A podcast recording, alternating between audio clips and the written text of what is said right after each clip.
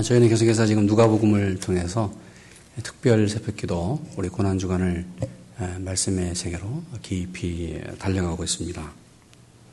오늘 세 번째 시간은 습관을 쫓아 감람산에 가신 예수님, 그 예수님에 대해서 함께 말씀을 보겠습니다.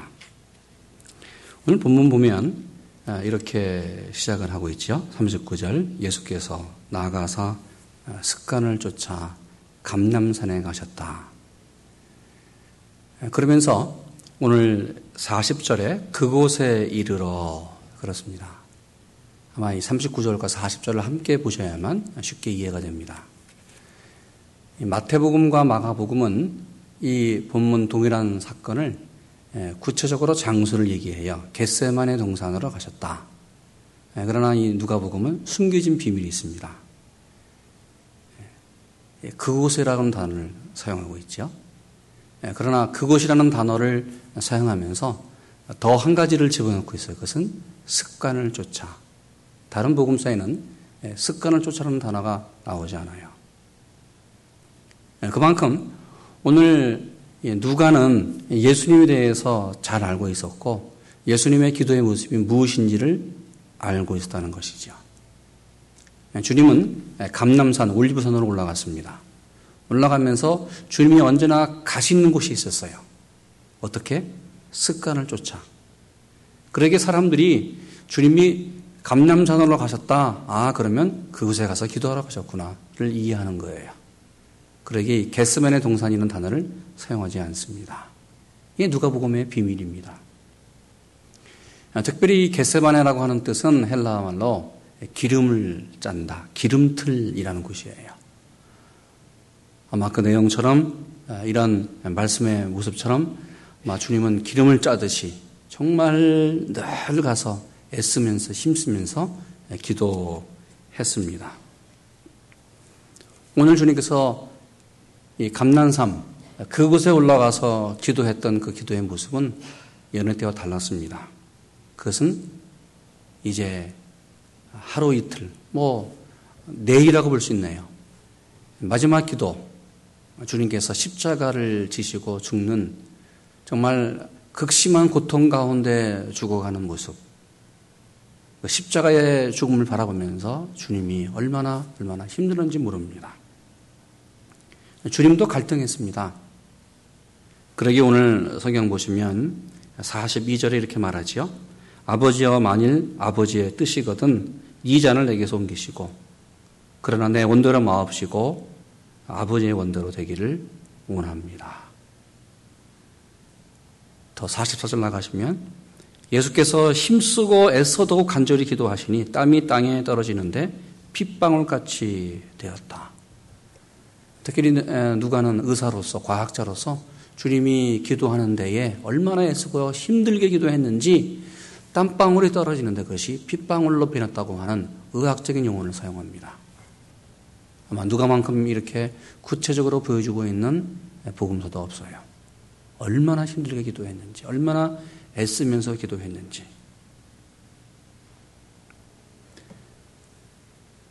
주님은 첫 번째로 기도의 습관을 따라서 올라갔다는 것이죠. 주님의 공생애는 기도로 시작됐습니다. 우리가 아는 것처럼 주님이 공생애를 시작하기 전에 광야에 나가서 40일간 금식기도 했습니다. 기도로 시작했어요. 하나님의 아들이었지만 본인이 공생애를 시작하고 하나님의 나라를 이 땅에 세워가며 펼쳐가며 하나님의 나라가 이 땅에 임하는 데에 주님이 준비했습니다. 무엇으로 준비했어요? 기도로 준비했습니다. 동일하게 주님은 마지막 하나님의 아들로서 온 세상의 모든 죄인들을 다 구원하고 이 사단의 권세를 이기고 인생을 마지막하는 하나님의 아들로서 자신의 사명을 마지막으로 이루는 십자가의 죽음을 앞두고 주님도 기도했습니다. 그러기에 주님의 인생은 기도로 시작해서 기도로 마감한 것으로 볼 수 있어요. 요한복음에 다 이루었다 맨 마지막 말씀하셨는데 거기는 많은 의미가 있습니다. 모든 사역이 다 이루어졌다. 하나님의 뜻이 다 이루어졌다. 여기엔 또 내가 기도한 모든 것이 다 이루어졌다. 그런 의미도 들어있습니다. 주님은 40일 금식기도 하면서 공생애를 시작하셨고, 또 12제자를 부르실 때도 제자들을, 그들 특별히 12명의 사람들을 주님의 제자로 부르시면서 그 전날 기도했다고 말합니다. 밤이 맞도록 기도하신 후에 제자들을 불러요. 또 주님은 공생애 기간에 많은 사람들을 고치고 하나님의 말씀을 증거했습니다. 그러면서 주님은 또 산에 올라가서 기도했습니다. 저는 이 말씀을 묵상하면서 이런 생각을 해봤습니다. 아니, 하나님이 무슨 기도가 필요할까? 주님이 하나님의 아들이잖아요. 말씀이 육신이 되어 이 땅에 오신 하나님이잖아요. 아니, 말씀이 주님이 이 땅에 사시면서 무슨 기도가 필요했을까? 하나님도 기도하셨어요. 주님도 기도하셨어요. 그러면 우리는, 아니, 주님도 기도하셨는데 피조물인 우리가 기도하지 않는다. 이게 뭔가 좀 잘못된 것 같아요. 그렇죠? 우리 얼마나 기도를 하고 있는가?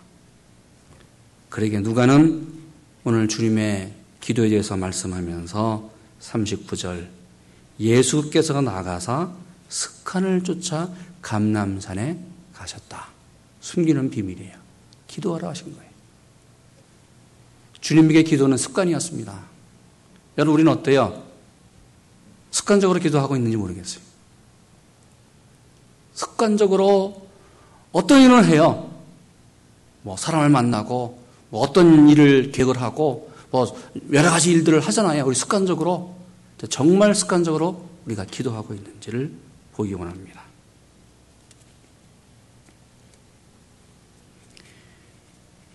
여러분, 또 스토베키는 이렇게 말했습니다. 습관에 대한 얘기를 하면서 사람의 일생의 후반기는 그가 살았던 상반기에 살았던 습관에 따라서 살아간다고 말해요. 참 의미 있는 얘기를 했어요. 아니, 반대로 무서운 얘기를 했어요. 여러분, 우리가 뭐 인생 40부터입니까? 후반기가? 뭐 다 다를 거예요. 어떤 사람은 50부터 인생을 후반기를 볼 수도 있고요. 어떤 분은 60세가 인생의 후반기 될 수도 있어요. 어떤 분은 45세가 인생의 후반기가 될 수 있어요.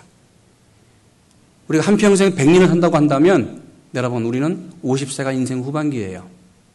그러면 지금 내가 52세 이후의 인생을 살아간다고 한다면 지금 인생 내 후반기는 바로 상반기의 내 모습의 습관에 따라서 살아가는 거예요. 제 얘기가 아니고 문학가 도스토옙스키가 얘기했어요. 그래요.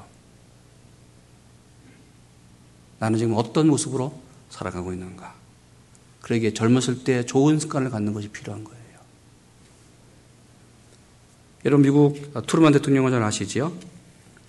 그가 백악관 집무실에서 해결되지 않은 많은 어려움들이 있었습니다. 특별히 그 당시에 많은 어려움이 있었죠. 많은 정책 상황들을 놓고 미국을 위해서 참 여러 가지 골치 아픈 것이 많아요. 전쟁도 있고 이 경제 공황도 있고 여러 가지 많은 어려움들이 있었어요. 한 가지 그분에게 습관이 있었다고 해요. 뭔가 일이 잘 해결이 안 되고 그러면 이 모든 서류를 다 가방에 채워가지고 본인이 나가는 그 워싱턴 DC에 어디 그 교회가 있었대요. 그 교회 가서 탁 가방을 놓고 내려놓고, 하나님, 이거 저 못 풀어요, 이거. 하나님 해결해 주세요. 그분이 잘하는 습관이, 서류 가방을 들고 교회에 오면, 아, 또 문제 해결하라고 왔구나. 주위에서 그렇게 알았다는 것이죠. 여러분, 우리가 우리의 문제를 놓고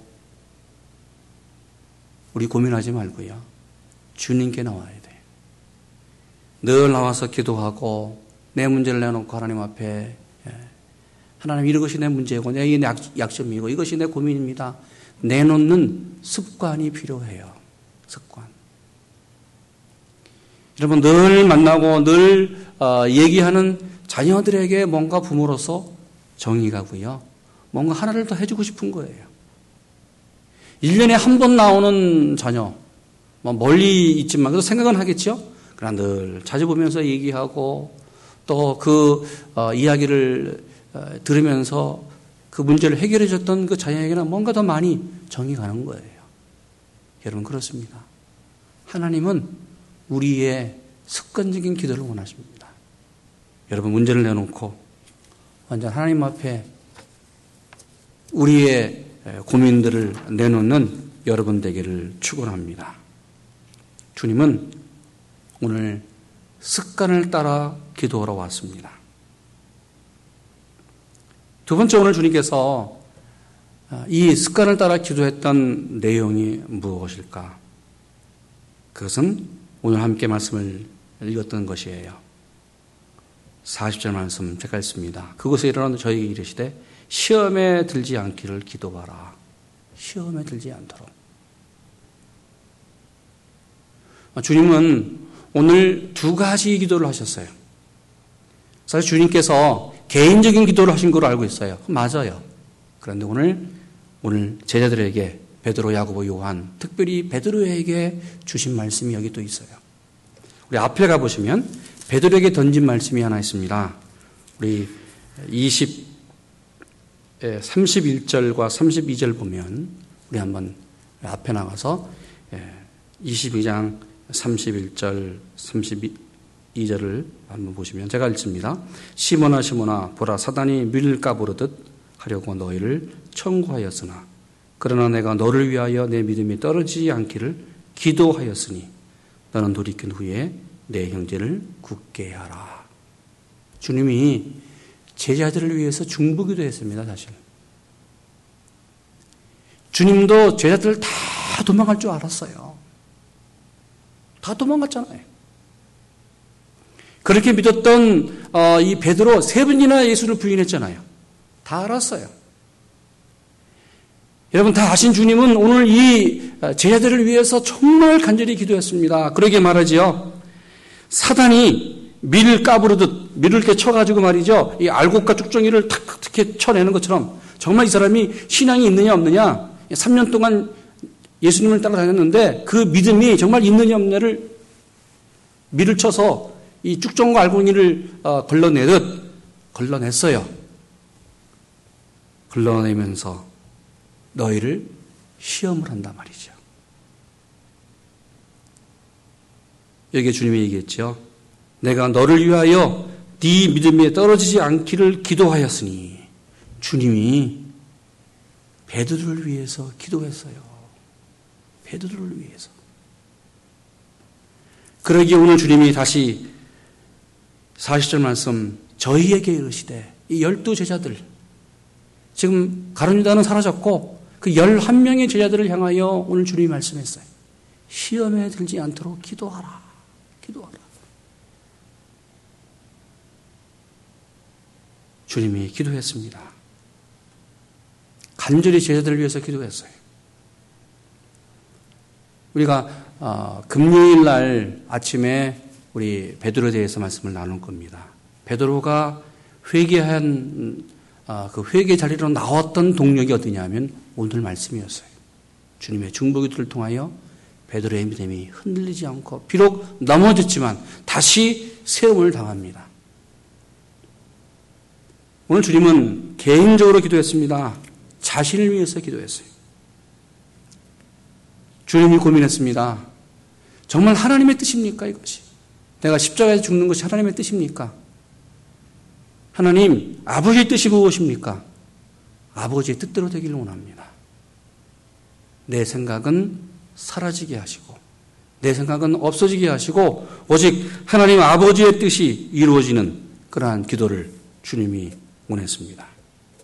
여러분, 우리가 살아가면서 내 생각과 하나님의 생각이 무엇인지를 구별할 수 있는 방법 한 가지예요. 그건 기도입니다.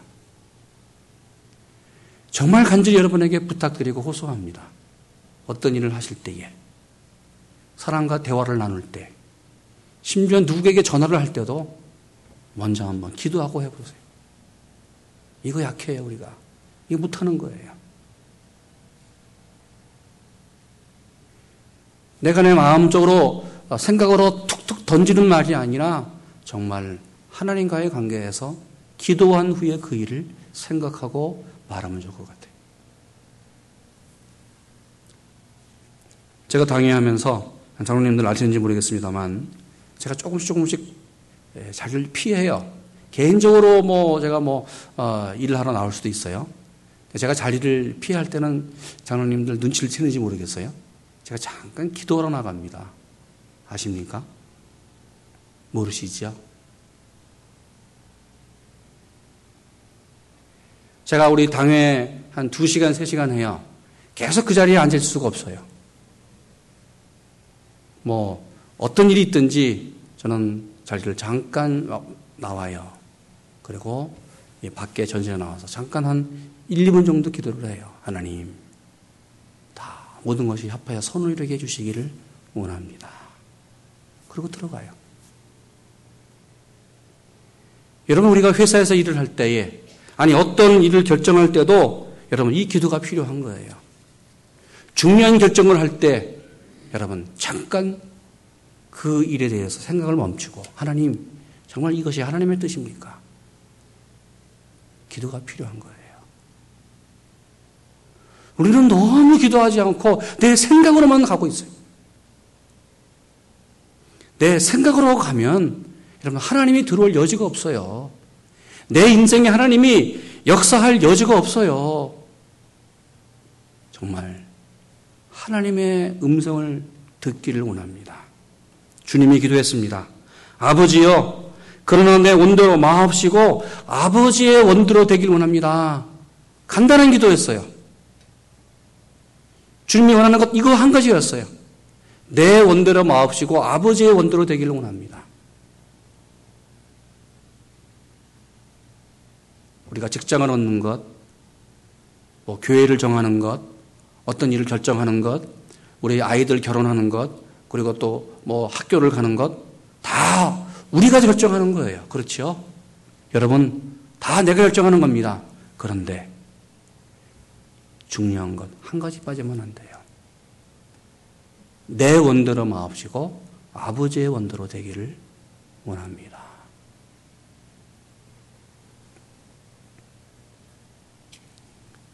주님은 이 일을 위해서 정말 진액을 다 쏟으면서 부르짖고 기도했습니다.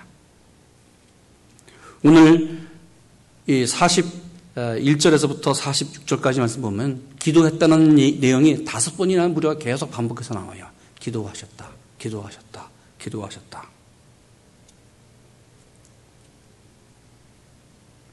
오늘 맨 마지막 46절에 이런 얘기를 하죠. 이르시되 어찌하여 자느냐, 시험에 들지 않게 일어나 기도하라.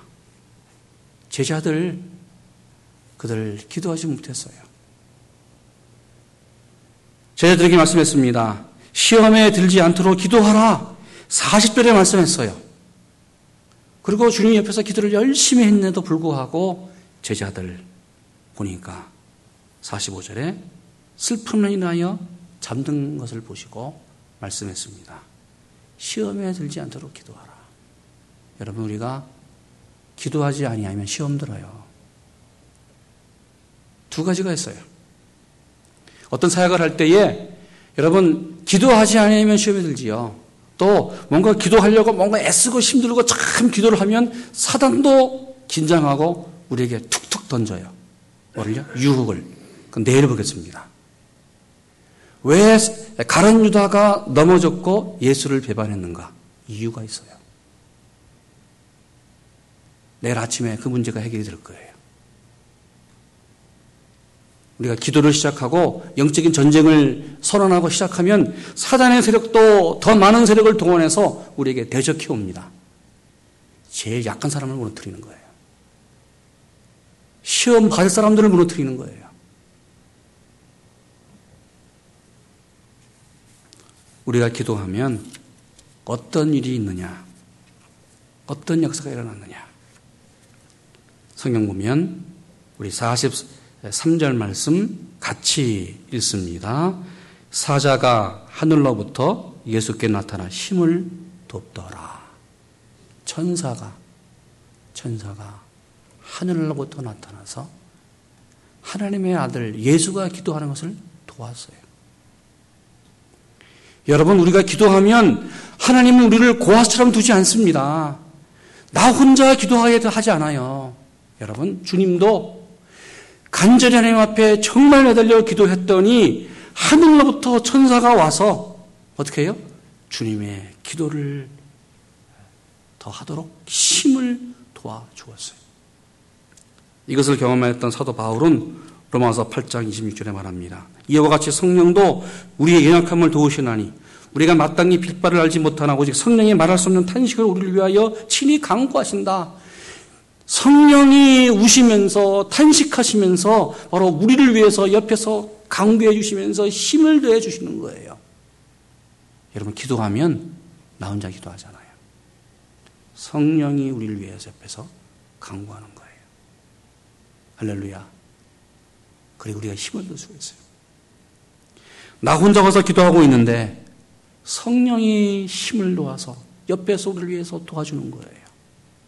오늘 말씀처럼 바로 하나님의 천사가 예수님 옆에 와서 예수님의 기도에 힘을 더하면서 능력을 더하면서 그 쓰러지지 않도록 애쓰고 힘을 돕는 것처럼 여러분, 내가 기도하면 천사가 아니 성령께서 우리에게 힘을 내주시고 강구해 주실 줄로 믿습니다. 이게 바로 기도의 능력인 거예요. 그러기에 주님은 이 기도로서 자신의 의지, 자신의 원함, 그것을 이겼어요. 하나님 우리를 고아처럼 두지 않습니다. 우리가 기도하면 하나님 응답하시고 우리에게 능력과 힘을 더해 주실 줄로 믿습니다. 여러분, 삶이 무기력하십니까? 어떤 일이 일어날지 정말 막막하십니까? 왜 이렇게 일이 잘 안 풀리고 있을까 고민하고 있습니까? 자녀 위해서 기도하는 분들, 또 남편을 위해서 기도하는 분들, 부모님을 위해서 기도하시는 분들, 아니 개인적인 갈등을 놓고 기도하시는 분들이 있을 거예요. 건강 문제 때문에, 재정 문제 때문에 기도하는 분들이 있습니다. 여러분, 내놓으세요. 주님처럼 습관을 쫓아 그것으로 나오기 원합니다. 여러분, 우리 인생, 우리 삶에 정말 기도의 골방이 있어야 돼요. 정말 우리 집마다, 가정마다 기도의 그 처소, 습관을 따라서 아하, 우리 어머님은 어디에 지금 기도하고 있지? 자녀들이 보고 있어요. 자녀들이 바라보고 있어요.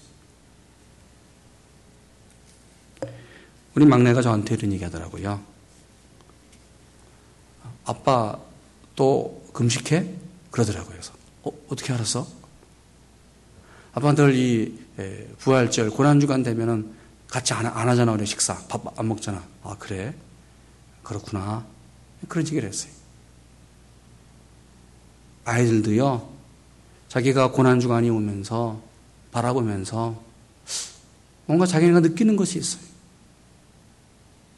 자기네들이 생각했던 부모의 모습이 있는 거예요. 여러분, 어떻습니까? 여러분의 모습을 보기에 여러분의 자녀들이 지금 나를 보면서 우리 부모는 어떤 인생, 어떤 모습으로 각인되고 있는가? 제가 처음에 말씀드렸습니다. 인생 전반기에 그 습관에 따라서 인생 후반기가 살아가는 거예요. 오늘 주님의 모습을 보기 원합니다. 습관을 쫓아서 감람산으로 가셨다. 기도가 습관되기 원합니다.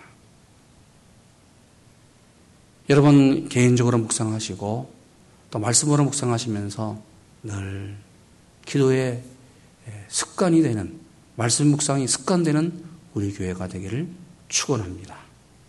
오늘 이 아침 저는 여러분에게 한 가지를 좀 부탁드리고 싶습니다. 특별히 여러분에게 정말 간절히 소망하는 기도 제목이 있을 거예요. 오늘 주님께서 중보 기도를 하셨어요. 자기를 위해서만 기도한 것이 아니라 오늘 그 베드로를 위해서 내가 너의 믿음이 떨어지지 않도록 중보 기도를 한다. 여러분, 이 아침에 정말 여러분이 정말 중보 기도할 분들이 있을 거예요. 그분의 이름을 좀 부르시고 그분을 놓고 기도해 주시면 좋을 것 같아요. 여러분 자녀든지 가정에서 어떤 분이 있든지 아니면 여러분 생각나는 분이 그분을 향하여 여러분 기도하시면서 그분의 믿음이 떨어지지 않기를 기도하면 반드시 하나님께서 응답해 주실 줄로 믿습니다. 기도하겠습니다.